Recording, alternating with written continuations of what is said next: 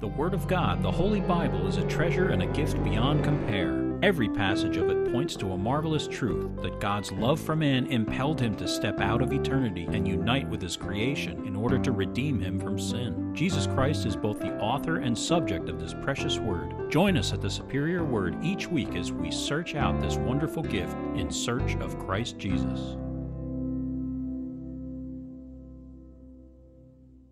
Psalm 27, a psalm of David.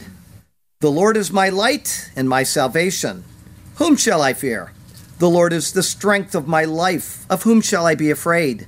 When the wicked came against me to eat up my flesh, my enemies and foes, they stumbled and fell. Though an army may encamp against me, my heart shall not fear. Though war may rise against me, in this I will be confident. One thing I have desired of the Lord, that I will seek that I may dwell in the house of the Lord all the days of my life, to behold the beauty of the Lord, and to inquire in his temple. For in the time of trouble he shall hide me in his pavilion. In the secret place of his tabernacle he shall hide me. He shall set me high upon a rock, and now my head shall be lifted up above my enemies all around me.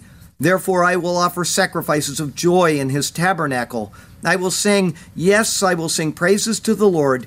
Hear, O Lord, when I cry with my voice. Have mercy also upon me, and answer me. When you said, Seek my face, my heart said to you, Your face, Lord, I will seek. Do not hide your face from me. Do not turn your servant away in anger. You have been my help. Do not leave me nor forsake me, O God of my salvation. When my father and my mother forsake me, then the Lord will take care of me. Teach me your way, O Lord, and lead me in a smooth path because of my enemies. Do not deliver me to the will of my adversaries, for false witnesses have risen against me, as such as breathe out violence. I would have lost heart unless I believed that I would see the goodness of the Lord in the land of the living. Wait on the Lord. Be of good courage, and he shall strengthen your heart. Wait, I say, on the Lord. Okay, we're in Joshua chapter 8. We're starting it out. This is the fall of Ai.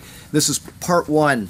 So this is uh, verses 1 through 20. It's a lot of verses to get through today. Now the Lord said to Joshua, Do not be afraid, nor be dismayed. Take all the people of war with you, and arise, go up to Ai.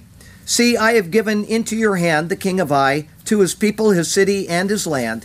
And you shall do to Ai and its king as you did to Jericho and its king. Only its spoil and its cattle you shall take as booty for yourselves. Lay an ambush for the city behind it. So Joshua arose and all the people of war to go up against Ai. And Joshua chose 30,000 mighty men of valor and sent them away by night. And he commanded them, saying, Behold, you shall lie in ambush against the city, behind the city. Do not go very far from the city, but all of you be ready. Then I and all the people who are with me will approach the city and it will come about when they come out against us, as at the first, that we shall flee before them. For they will come out after us till we have drawn them from the city. For they will say, They are fleeing as before us at the first. Therefore we will flee before them. Then you shall rise from the ambush and seize the city, for the Lord your God will deliver it into your hand. And it will be when you have taken the city that you shall set the city on fire, according to the commandment of the Lord you shall do. See, I have commanded you. So Joshua therefore sent them out, and they went to lie in ambush and stayed between Bethel and Ai on the west side of Ai. But Joshua lodged that night among the people. Then Joshua rose up early in the morning and mustered the people and went up, he and the elders of Israel before the people to Ai, and all the people of war who were with him went up and drew near. And they came before the city and camped on the north side of Ai. Now a valley lay between them and Ai. So he took about 5,000 men and set them in ambush between Bethel and Ai on the west side of the city. And when they had set the people, all the army that was on the north of the city, and its rear guard on the west of the city, Joshua went that night into the midst of the valley. Now it happened when the king of Ai saw it that the men of the city hurried and rose early and went out against Israel to battle, he and all his people at an appointed place before the plain. But he did not know that there was an ambush against him behind the city. And Joshua and all Israel made as if they were beaten before them and fled by the way of the wilderness. So all the people who were in Ai were called together to pursue them. And they pursued Joshua and were drawn away from the city. There was not a man left in Ai or Bethel who did not go out after Israel. So they left the city open and pursued Israel. Then the Lord said to Joshua, Stretch out the spear that is in your hand toward Ai, for I will give it into your hand. And Joshua stretched out the spear that was in his hand toward the city. So those in ambush arose quickly out of their place. They ran as soon as he had stretched out his hand, and they entered the city and took it, and hurried to set the city on fire. And when the men of Ai looked behind them, they saw, and behold, the smoke of the city ascended to heaven. So they had no power to flee this way or that way, and the people who had fled to the wilderness turned back on the pursuers. The words in our verses today have some extremely complicated sections.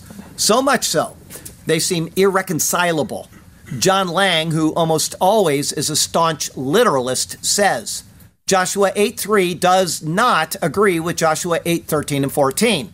Here it said that 30,000 men are placed in the ambush. According to Joshua 8:12, there are only 5,000. Further, the 30,000 men were, according to this verse, sent out already on the evening before. In Joshua 8:13, on the contrary, the 5,000 betake themselves to their safe concealment first on the morning of the battle. These contradictory statements taken from different sources cannot be reconciled. As always, the idea of scribal error or different sources is the easiest way to blow off something complicated like this. Cambridge, who almost always goes with one of these two choices, must have had a literalist make this portion of their commentary. Instead of blowing it off as an error, their commentary says the following There's an apparent discrepancy between this statement and that in Joshua 8 10 through 12.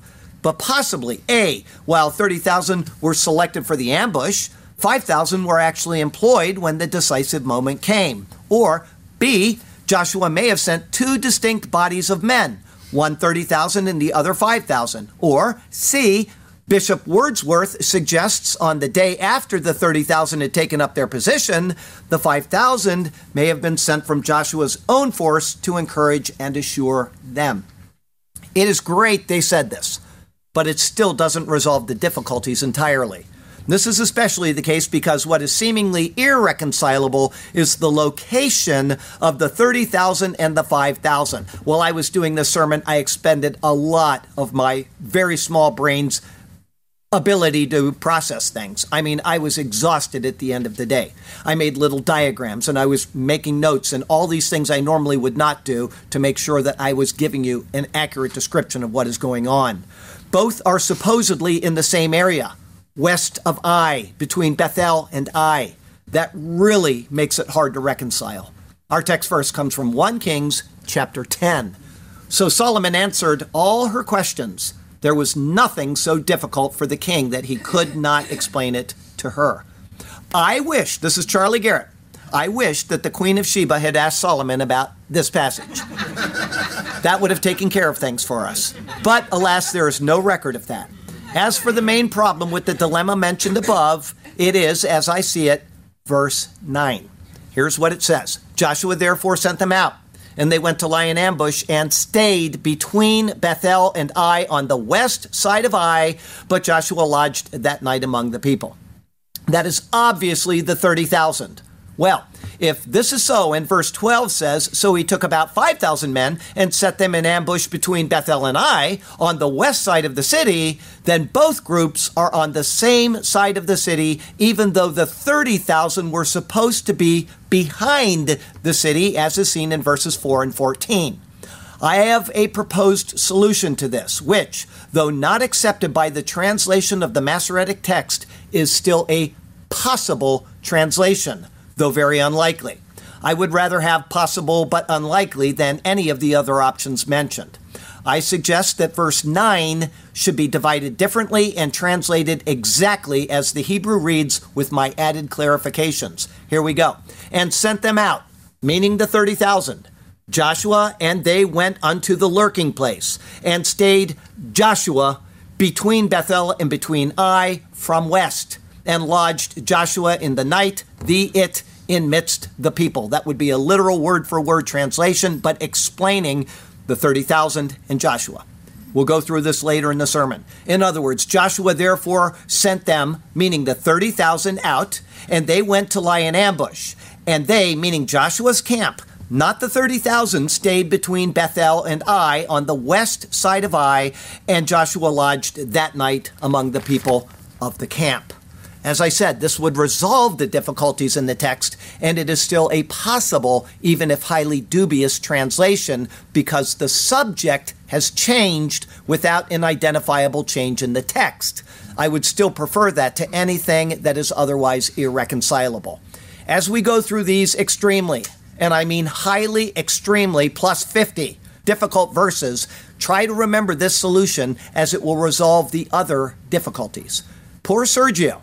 I emailed him thinking that his evaluation would take about two minutes. He spent over an hour researching various texts, and in the end, all he came up with is the words grammatically, it is possible. Thank you, Sergio. For now, we must get into these verses, and they are difficult verses. They give us more insights into the redemptive narrative. Great things are to be found in His superior word. And so, let us turn to that precious word once again, and may God speak to us through His word today, and may His glorious name ever be praised.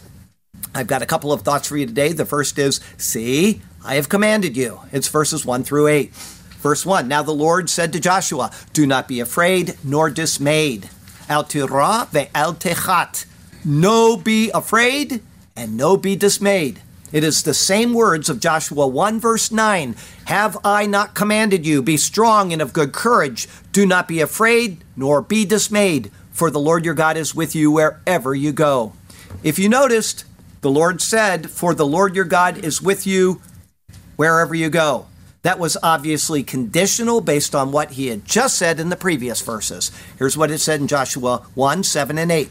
Only be strong and very courageous, that you may observe to do according to all the law which Moses my servant commanded you. Do not turn from it to the right hand or to the left, that you may prosper wherever you go.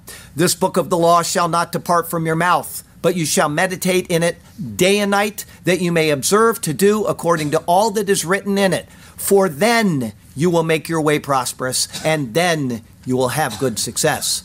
What Moses had said very clearly was from Deuteronomy 7 and he will deliver their kings into your hand, and you will destroy their name from under heaven. No one shall be able to stand against you until you have destroyed them. You shall burn the carved images of their gods with fire. You shall not covet the silver or gold that is on them, nor take it for yourselves, lest you be snared by it, for it is an abomination to the Lord your God. Well, that was violated with Achan in the last sermon, right? Nor shall you bring an abomination into your house, lest you be doomed to destruction like it. You shall utterly detest it and utterly abhor it, for it is an accursed thing. And then from Deuteronomy 13, so none of the accursed things shall remain in your hand, that the Lord may turn from the fierceness of his anger and show you mercy, have compassion on you and multiply you, just as he swore to your fathers, because you have listened to the voice of the Lord your God, to keep all his commandments which I command you today, to do what is right in the eyes of the Lord your God. The collective nature of Israel was highlighted in the offense committed by Achan with him now removed, the Lord has returned to Joshua, and by extension to all the people. Therefore, verse 1 continues Take all the people of war with you, and arise, go up to Ai. The words Kal Am Ha Milchama, or all people the war, appear to mean all of the warriors of Israel at this point. If so, all of the soldiers were to leave the main camp at Gilgal and head to the location of Ai. However, the coming verses show that during the battle, the men of war will be divided into smaller forces as well. If all the soldiers went, as the text indicates, it would be for them to see the battle progress and learn tactics. But more, it would be a response to what was said in the previous chapter, Joshua 7. Now Joshua sent men from Jericho to Ai, which is beside Beth Aven, on the east side of Bethel, and spoke to them, saying, Go up and spy out the country. So the men went up and spied out Ai. And they returned to Joshua and said to him, Do not let all the people go up, but let about two or three thousand men go up and attack Ai. Do not weary all the people there, for the people of Ai are few. There was no note of consulting the Lord in that passage. Joshua merely accepted the words of the men who reconnoitered and sent a small force in. Now the Lord has spoken, and his words contrast those of the men who reported to Joshua. The habit of not consulting the Lord will again surface in the next chapter over an issue of great importance. At this time, the Lord says to send all the men of war, and so we can assume that they all went, even if they did not all engage in battle. Verse 1 continues See, I have given into your hand the king of Ai, his people, his city, and his land. As was seen in the previous chapter, the name of the city is always prefixed by a definite article, ha-I, or the I, meaning the ruins. This location is going to be given wholly into the hand of Joshua, and its name will be a permanent testament to its state. Remembering that it is east of Bethel, or house of God, it helps us remember the typology. East is the place of exile and enmity with God. That will someday be a place of ruin forever, and all that belong to it will be given into the hands of the Lord. Verse 2 And you shall do to Ai and its king as you did to Jericho and its king. Just for precision, the words more closely say to Ai and her king, and to Jericho and her king. The sense isn't changed, but the city is treated as a single entity, like the mother of a family. This idea is fully expressed in 2 Samuel chapter 20. I am among the peaceable and faithful in Israel. You seek to destroy a city and a mother in Israel. Why would you swallow up the inheritance of the Lord? The king is the leader of it. As such, the meaning is that every living person was to be cherem, or anathematized. None were to be spared. Verse 2 continues Only its spoil and its cattle you shall take as booty for yourselves. Simply for consistency, it should continue to read in the feminine. Rak shelala ubehemta tabozu lachem. Only her spoil and her cattle you, all, plural, shall plunder to you, plural. The spoil of the mother city Ai, unlike Jericho, which was as first fruits to the Lord of all that was in Canaan, was to be taken by the people. Verse 2 continues Lay an ambush for the city behind it. Sim lecha orev la'ir me'acharecha. Set to you a lying in wait to the city from behind her. The verb arav signifies to lie in wait. As such, it is generally translated as ambush. But that can be a noun or a verb depending on its use. The idea is that there is to be a contingent, actively set, lying in wait for the right time to attack. Amazingly, there are those that question the appropriateness of this order, as if an ambush is an illegitimate form of taking a city. First, it is the Lord who issues the order as much for future instruction as for anything else. Employing appropriate battle tactics to win a war is something that must be learned. But more, the very fact that the city is to be taken and all that are in it are to be put to death means that the manner in which it is taken is completely irrelevant. The saving of lives in battle is as much of a rule as is the destruction of the enemy. For the enemy, dead is dead, regardless of how it comes about. There's nothing deceitful or wrong with the instruction given. Verse 3 So Joshua rose, and all the people of war to go up against Ai. In immediate obedience to the Lord's word, as has been seen in the command obedience pattern thus far, Joshua mustered the army for battle against Ai. Verse 3 continues And Joshua chose 30,000 mighty men of valor and sent them away by night. The number is given, the state of them is provided, and the time that the order is made is specified. The number 30,000 is simply a multiple of 30. 30 in the Bible denotes in a higher degree the perfection of divine order as marking the right moment. Joshua has determined that a particular sized force of mighty men of valor were to be used for a particular task. This was done stealthily by night. And further, verse 4 And he commanded them, saying, Behold, you shall lie in ambush against the city, behind the city. Re'u atem la'ir me'achare ha'ir. Behold, you, liars in wait to city from behind the city. This is the set directive. The 30,000 are to lie in wait facing the city, but behind it. And more, verse 4 continues Do not go very far from the city, but all of you be ready. This is the force that will have a main and pivotal role in what transpires. And so they are to remain near and prepared. Being near, they will be able to see the sign that Joshua will give to begin their part of the battle. With that, Joshua tells them the rest of the plans. Verse 5 Then I and all the people who are with me will approach the city.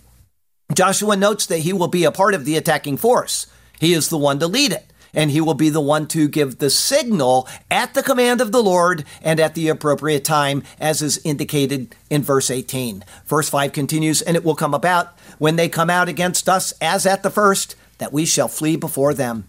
The expectation is that those in the city will see the contingent with Joshua. They will feel confident in the outcome and they will engage just as they previously did. When they do, they will see the same reaction as before and will assume that they can beat the attackers all the way back to destruction, as happened in the first battle. Verse 6 For they will come out after us till we have drawn them from the city. The word translated as drawn is a very forceful word, natak, signifying to tear away or break off. It was used in Joshua 4, verse 18, when the priests lifted or they tore away their feet from the riverbed after standing in it while the people crossed over. As for this account, this is the obvious thing to do. The inhabitants would leave the city in order to engage far enough away from it so that it would not be under siege. Once out, they would also assume that the results would be the same as in the first battle. Verse 6 continues, For they will say, They are fleeing before us as at the first. The words they are inserted, and they are not correct. Joshua is speaking as if he were from Ai. It says, Nasim lefanu ka'asher ba rishona. They flee before us as which in the first. The inhabitants will assume that Israel will cowardly flee before them just as they previously had. Therefore, Joshua will allow them to believe exactly this. Verse 6 continues, Therefore, we will flee before them. Venasu lifnehem, and we flee to their face. It will be exactly as they expect. When that happens, I will think they have the same result that they previously had. When they do, verse 7, then you shall rise from the ambush and seize the city. The 30,000 who are set to lie in wait are the ones to come against the city itself. The word seize is not the intent, though. The word means to dispossess or to disinherit. They will disinherit the city, taking it away from those who live there. And the reason is, verse 7 continues, For the Lord your God will deliver it into your hand. Untana Yehovah Elohechem beyadchem, and will give it, Jehovah your God, in your hand the matter is resolved. There will be no question that when they go to dispossess it, it will be dispossessed. Verse 8 And it will be, when you have taken the city, that you shall set the city on fire. It more precisely reads, according to your taking the city. It specifically says in verse 27 that the spoil of the city was taken as booty. The number of men that would pour into such a small city would be able to slay, plunder, and take very quickly. A smaller force of 5,000 could not do so. Once the city was plundered, it was set on fire. It could even be that a large smoky fire was lit to show that the city was taken, and from there it was plundered, and finally it was completely burnt after being plundered. I would go with that last option. Verse 8 continues According to the commandment of the Lord, you shall do. See, I have commanded you. The words are in accord with verse 2, which the Lord commanded to Joshua. Now he repeats them as a command to the men who are to act in accord with the word. We are ready for battle, so let us begin. Nothing can thwart us from the victory ahead. Surely in Christ we shall win, because for us the Lord's blood was shed.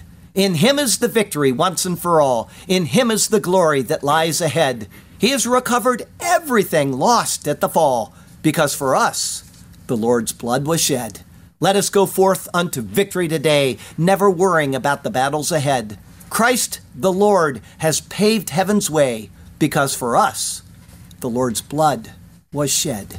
Our second thought today is a valley lay between them and Ai. This is verses 9 through 14. Verse 9 Joshua therefore sent them out, and they went to lie in ambush and stayed between Bethel and Ai on the west side of Ai. In these words, a new word to Scripture is seen, ma'arav. It is the noun form of arav already seen in this chapter. It is the place of lying in wait. It is a lurking place. He directed this larger contingent to go to the place where they will lie in wait, which is on the west side of Ai. As Ai is east of Bethel, it is then between Bethel and Ai. This is the verse I mentioned in the opening comments that my translation may solve the dilemma that scholars have faced. I would hope it's correct. If so, then the whole narrative makes a lot more sense to Charlie Garrett. If not, the text is extremely hard to pin down. If my thought is right, there should be a period after the word ambush, and then the subject, Joshua, would again be the subject of the next clause. And Joshua stayed between Bethel and Ai on the west side of it. As such, the word but in the next clause would be an incorrect translation. Verse 9 continues, But Joshua lodged that night among the people. Vayalen Yehoshua balela hahu betok ha'am, and lodged Joshua in the night, the it, in midst the people. Joshua stayed with the main body of people, while those set to lie in wait went out to the lurking place. This larger body is currently between Bethel and Ai. That is, if my proposal is correct. Verse 10 Then Joshua rose up early in the morning. Vayeshkem Yehoshua ba boker, and rose early Joshua in the morning. This is now the fourth and final time that these exact words are repeated in the book of Joshua. The first time was to cross the Jordan in verse 3 1. The next was to circle Jericho for the battle. Verse 612. The third time was to determine who had violated the law of anathema. That was verse 716. And now it is to prepare for the battle of taking Ai. Something important is happening, and we're given this clue by the Hebrew. Verse 10 continues And mustered the people, and went up, he and the elders of Israel, before the people to Ai. As it is in the morning, the camp is readied for battle. It literally says he visited the people, meaning he reviewed the ranks, he ensured all was ready, and so on. After that was accomplished, and with the leaders accompanying him, they went before the rest of the army to Ai. From there, verse 11, and all the people of war who were with him went up and drew near. This is certainly the main army of Israel mentioned in verse 3, saying, and all the people of war. Here it says, and all the people, the war, who with him. It is this force that is drawing near to Ai. Verse 11 continues, and they came before the city and camped on the north side of Ai. Now a valley lay between them and Ai. The main force camps on the north side of the city with a gai, G A I, a valley between them and the city. The word indicates a gorge, coming from the word geva, meaning pride. That is because the sides are lifted up, being exalted above what lies between them. Now encamped there, it next says, verse 12. So he took about 5,000 men and set them in ambush between Bethel and Ai on the west side of the city. Those who feel the numbers in verse 3 are in error say this is the same force as verse 3, but instead of being 30,000, they say it is actually only 5,000. But even the Greek translation says there are two forces, one of 30,000 and one of 5,000. There are certainly two forces being described. The number 5,000 is a multiple of 50, and so it signifies jubilee or deliverance. It points to deliverance and rest following on as the result of the perfect consummation of time. The smaller force is the force intended to draw out the inhabitants of the city. These are set Orev ben Bet El uben Ha'ai, or liars in wait between Bethel and between the Ai, which is on the west side of Ai. Verse 13. And when they had set the people, all the army that was on the north of the city, Vayisimu ha'am et kal ha'machane asher mitzvon la'ir, and set the people, all the camp which from north the city. In other words, they are on the other side of the valley mentioned in verse 11, which is to the north of the city. This is where they have encamped. Verse 13 continues, and its rear guard on the west of the city. Most translations say either rear guard or the ambush, but that is not what it says. Ve'et akevo miyam la'ir, and his heel from west to the city. The meaning is that the ending of the encampment, his heel, reached all the way to the west end of the city across the valley. The Douay-Rheims gives a good sense of this with so that the last of that multitude reached to the west side of the city. With them there, verse 13 continues, Joshua went that night into the midst of the valley. It is a different word for valley here. Vayelek Yehoshua balela hahu betok ha emek and went Joshua in the night, the that, in midst the depth. The word is the same used in Joshua 7:26 when referring to the valley of Achor. It is a deep valley. Joshua has gone to an area further away in order to draw the warriors of the city out, luring them into a trap. Verse 14. Now it happened when the king of Ai saw it that the men of the city hurried and rose early and went out against Israel to battle. This must be that they went out of the city to the west. That will be seen in the next verse, where Joshua acts as if they are beaten before these men. It was said in verse 12 that these men were set lying in wait between Bethel and Ai. It is those that the warriors of Ai will chase. But first, in rising and going out, it says, verse 14 continues, He and all his people at an appointed place before the plain. What this means is that Israel is opposite the valley. They have sent out a force as a ruse for battle with a larger force than before. This was done in the sight of the king and men of Ai, and so they think, now we have these guys, and will easily wipe them out just as before. Therefore, he and his army went to a place they knew they could defeat the foe, Lifnei Ha'arava, or before the plain. The word arava is from the verb arav, which means to grow dark or become evening. This is identical with the verb arav, signifying to give in pledge. Therefore, typologically, this would read at an appointed place before the pledge. While the king is meeting at this spot, he doesn't realize that the true intentions of Joshua have been hidden. Verse 14 continues, But he did not know that there was an ambush against him behind the city. Vehu lo yada ki orev lo me'achare ha'ir. And he no knew that liers in wait to him from behind the city. This is now referring to the 30,000 mentioned all the way back in verses 3 and 4. They were told to wait me'achare ha'ir, from behind the city. Those same words are again mentioned right now. In chapter 7, it said the city had a gate, singular. As Israel's encamped north, and the 5,000 began from between Bethel and Ai, meaning west, I would assume the gate faced in one of those two directions, and those in ambush would have been either to the east or the south of the city. Wherever they were located, it is behind the city, as clearly indicated in the text. With them carefully hidden there and ready to pounce, Joshua begins his feint. Who can defeat us with Christ as our head? We have nothing to fear as we continue on. Our sins are forgiven, placed on Him instead. He who knew no sin has taken them. They are long gone. Because of this, we have a new hope in us. The enemy cannot stand against us any longer. We have won the victory because of Jesus. Against him, no foe can stand. He is stronger. Thank God for his wonderful workings for us. Praises to him for all that he has done. He has restored us to himself through Jesus, his only begotten Son. Our third thought today the smoke of the city ascended, verses 15 through 20.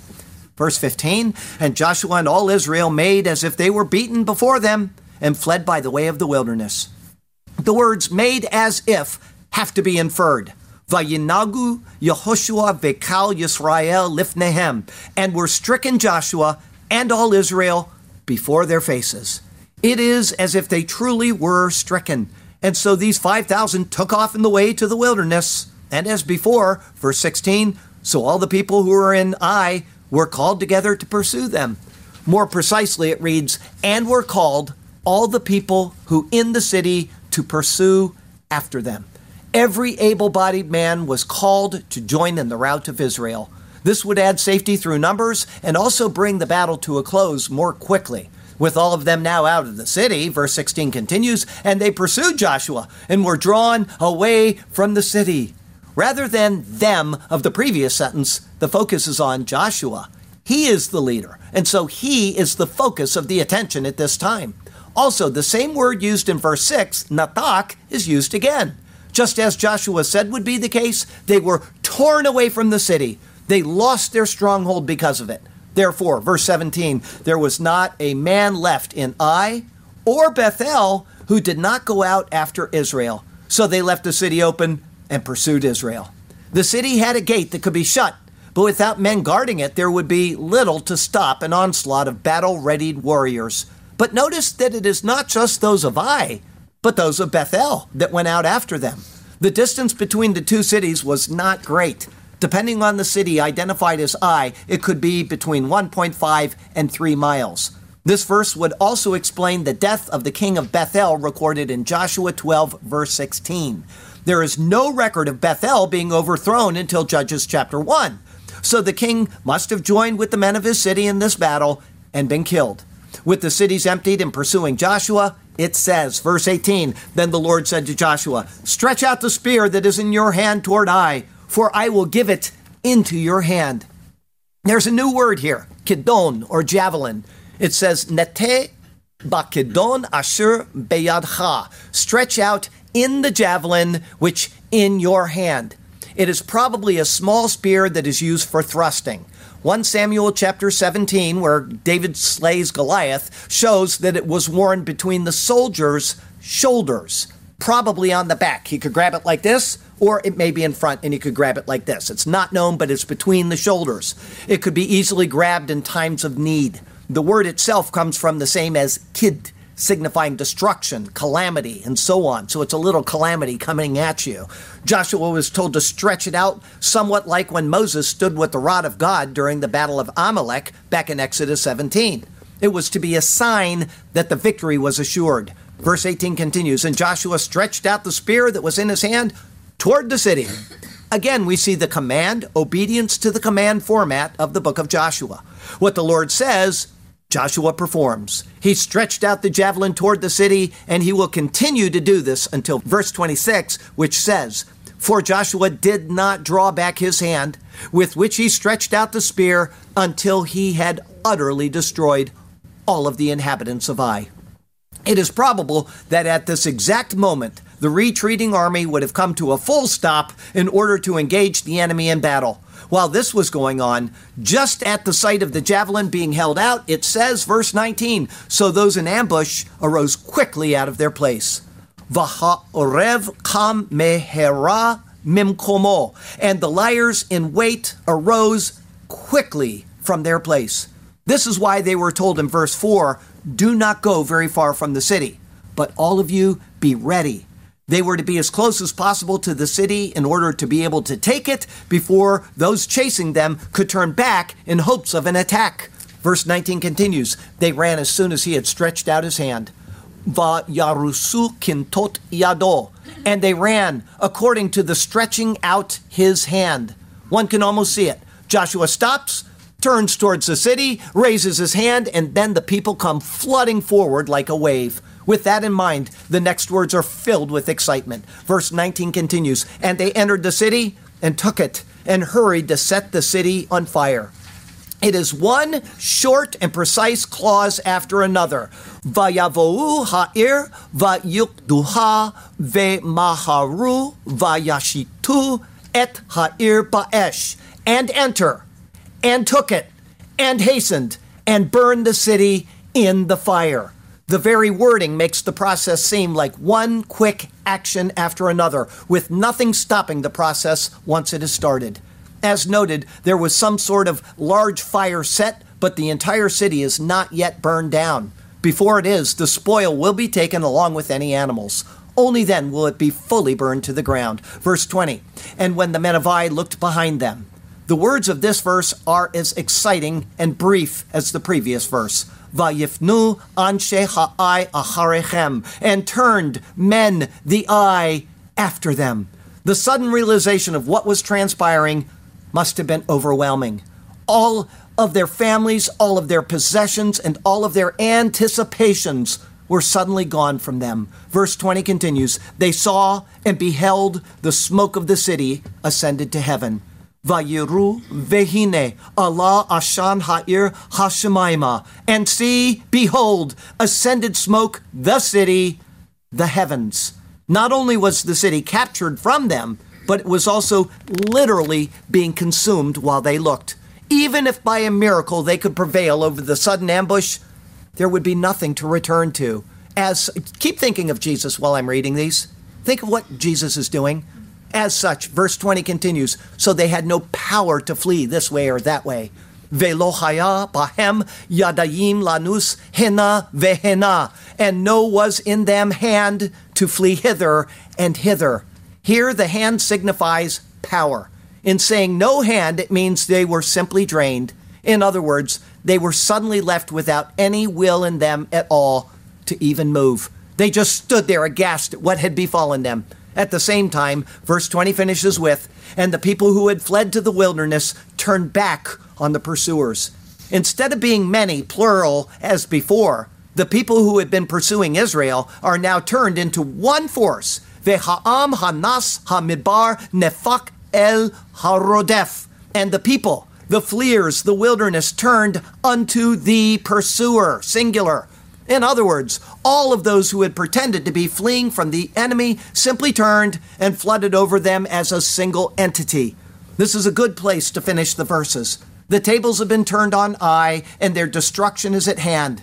But none of this would have been necessary if Israel had been obedient to the word set before them. When Achan transgressed, it was a corporate failing that cost the nation. Likewise, when Israel was exiled, it was as a nation. In their exile, they were treated as a nation, even though they were dispersed throughout the entire world. The calamities of the law continued to fall on them throughout the years, wherever they were. Today, Israel is still facing this same national state wherever they are. The people that hate the Jews in Israel pretty much also hate the Jews in the United States. And even when Jews attempt to side against one another, they're still considered as Jews. The only hope for them individually is to come to Christ. And the only hope for them as a nation is to come to Christ. They have a collective burden set upon them. But that doesn't mean we don't have a burden on us. If we are not in Christ, we most certainly do.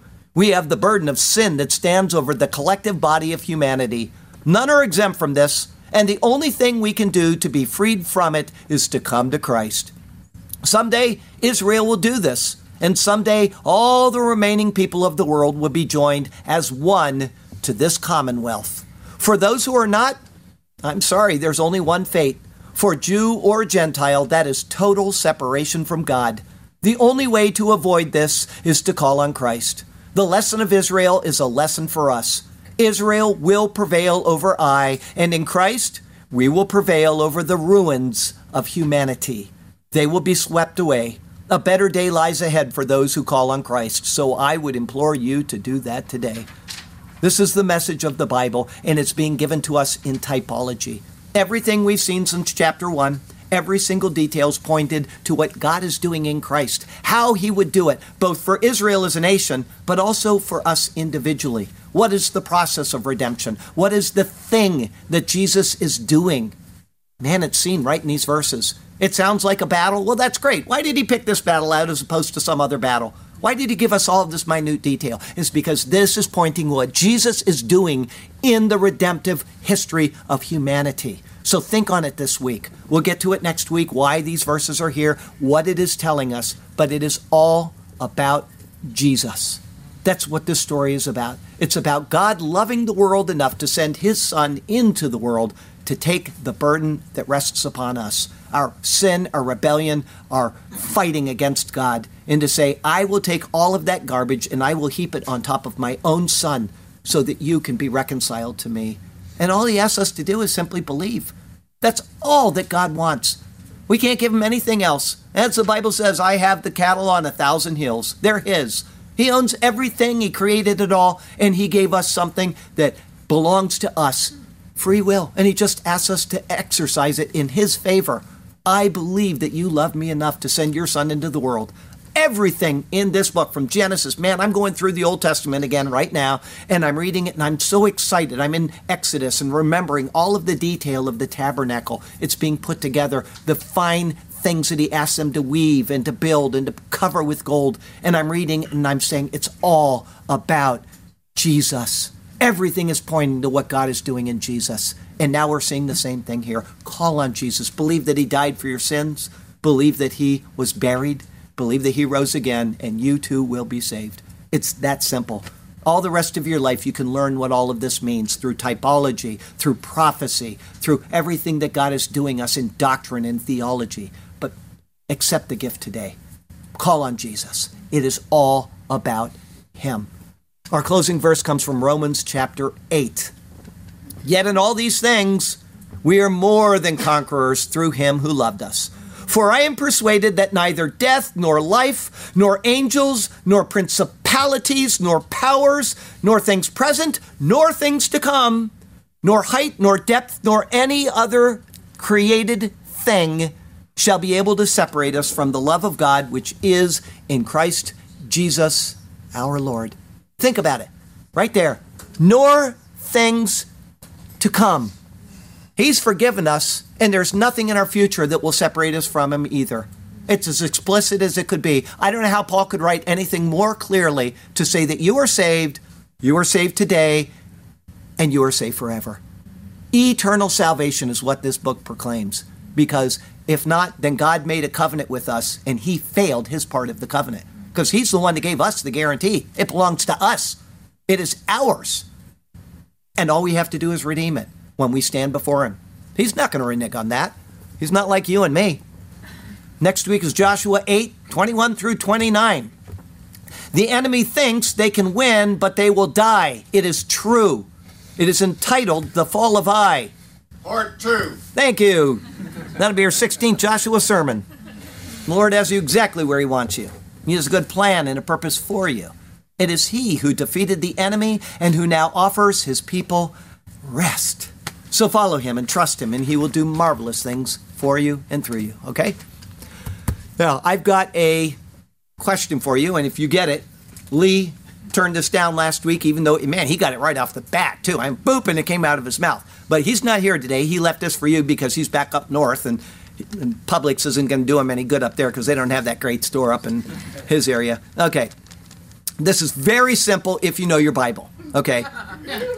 what book ends with a written letter and then the same letter begins the next book in the Bible? Wait, just give it. Give us a few minutes. Hold on.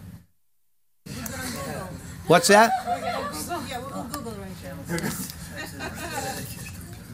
The book ends with a letter, and the next book ends begins with that same letter. No, not Timothy. What? No. John. No. No. Okay, nobody's going to get this. First and second Peter. No. No. It's not a Y. I'm sorry. You let me down. Am I? No. Uh, no. You- No. Okay. You down. Ezra. You're welcome. No. This, this, this one. Ezra Esther. No, that's It is, wait a minute, I'm going to read it to you. Nobody got it. I can't believe nobody got this because this is such an important thing. This is 2 Chronicles chapter 36. It says there, Yeah, I was gonna guess. that. Therefore, he brought against them, uh, where is it? The proclamation of Cyrus. This is the end of the book of 2 Chronicles. Now, in the first year of Cyrus, king of Persia, that the word of the Lord by the mouth of Jeremiah might be fulfilled, the Lord stirred up the spirit of Cyrus, king of Persia, so that he made a proclamation throughout all his kingdom, and also put it in writing, saying, Thus says Cyrus, king of Persia, all the kingdoms of the earth, the Lord God of heaven has given me. And he has commanded me to build him a house at Jerusalem, which is in Judah. Who is among you of all his people? May the Lord his God be with him and let him go up. And then in Ezra chapter 1, it says, Now in the first year of Cyrus, king of Persia, that the word of the Lord by the mouth of Jeremiah might be fulfilled, the Lord stirred up the spirit of Cyrus, king of Persia, so that he made a proclamation throughout all his kingdom and also put it in writing, saying, Thus says Cyrus, king of Persia, all the kingdoms of the earth, the Lord God of heaven has given me, and he has commanded me to build him a house at Jerusalem, which is in Judah. Who is among you of all his people? May his God be with him, and let him go up to Jerusalem, which is in Judah, and build the house of the Lord God of Israel. He is God, which is in Jerusalem, and whoever is left in any place where he dwells, let the men of his place help him with silver and gold, with goods and livestock, beside the free will offerings for the house of God which is in Jerusalem. One book confirming another all the way through the Bible. I'm going to tell you what, if you take out one little string from this book, the whole thing unravels. Everything. But he's confirming his word after the exile for these people. Wonderful, wonderful God. I'm sorry, I thought somebody was going to get that immediately. And I didn't care if you got both books. Ezra, do I get half? I was going to just say that. I was going to give it to somebody that got one, but you were so all over the place.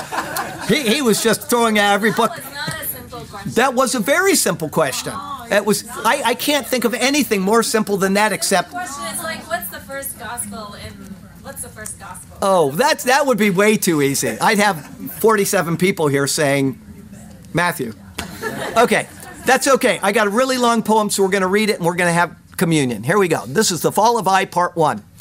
Now the Lord said to Joshua, Do not be afraid nor be dismayed. Take all the people of war with you and arise. Go up to Ai. See, I have given into your hand the king of Ai, his people, his city, and his land. To them you can say, Bye bye, and you shall do it to Ai and its king, as you did to Jericho and its king, as I submit. Only its spoil and its cattle you shall take as booty for yourselves. Lay an ambush for the city behind it. So Joshua rose and all the people of war to go up against Ai to fight. And Joshua chose 30,000 mighty men of valor and sent them away by night. Then he commanded them, saying, Behold, you shall lie in ambush against the city, so hold steady. Behind the city, do not go very far, but all of you be ready. Then I and all the people who are with me will approach the city, and it will come about, when they come out against us as at the first, that we shall flee before them. It'll look like a rout. For they will come out after us till we have drawn them from the city. For they will say, They are fleeing before us as at the first. Therefore we will flee before them. It won't look pretty. Then you shall rise from the ambush and seize the city. So you are to understand. For the Lord your God will deliver it into your hand. And it will be when you have taken the city that you shall set the city on fire. So you shall do, according to the commandment of the Lord. See, I have commanded you. Joshua therefore sent them out, and they went to lie in ambush, yes, out of sight, and stayed between Bethel and Ai on the west side of Ai. But Joshua lodged among the people that night. Then Joshua rose up early in the morning and mustered the people by and by, and went up, he and the elders of Israel, before the people to Ai. And all the people of war who were with him went up and drew near, and they came before the city, and camped on the north side of Ai. Now between them and Ai lay a valley so pretty. So he took about 5,000 men and set them in ambush, hard men and gritty, between Bethel and Ai on the west side of the city.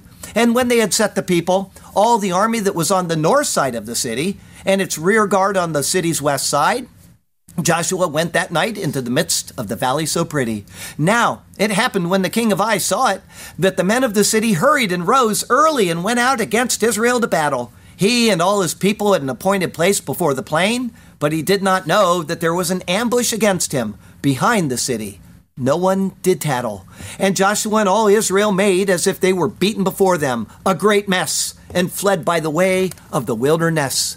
So the people who were in Ai were called together to pursue them, soldiers hard and gritty.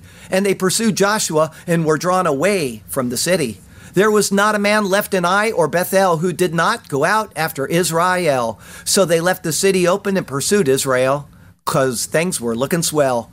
Then the Lord said to Joshua, Stretch out the spear that is in your hand toward Ai. Show no pity, for I will give it into your hand. And Joshua stretched out the spear that was in his hand toward the city.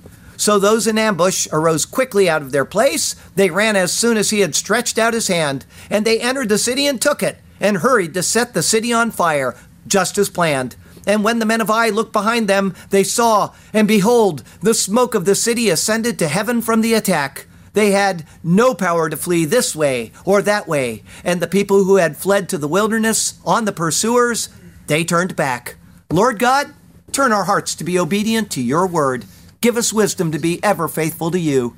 May we carefully heed each thing we have heard. Yes, Lord God, may our hearts be faithful and true. And we shall be content and satisfied in you alone. We will follow you as we sing our songs of praise. Hallelujah to you, To us, your path you have shown. Hallelujah. We shall sing to you for all of our days. Hallelujah and amen. Okay, Sergio, you've got a job to do, buddy.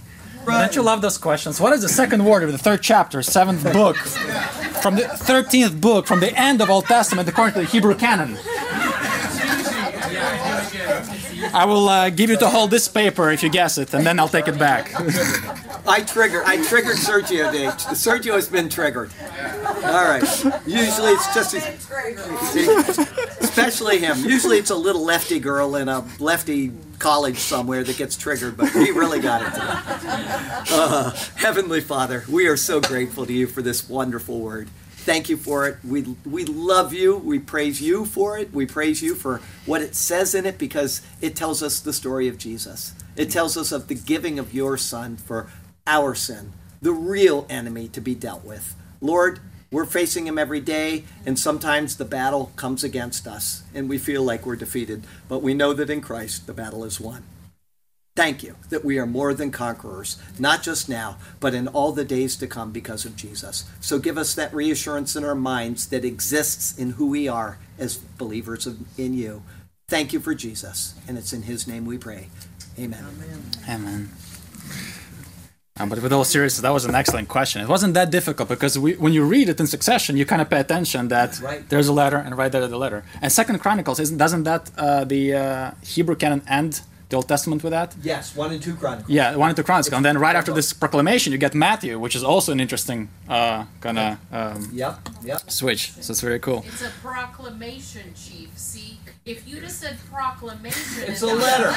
it's a letter. It was proclaimed in the letter. That'd have been, would have. that'd have He would been have gotten it. too, too much of a hint. That would have been too much of a hint. Yeah. Yeah.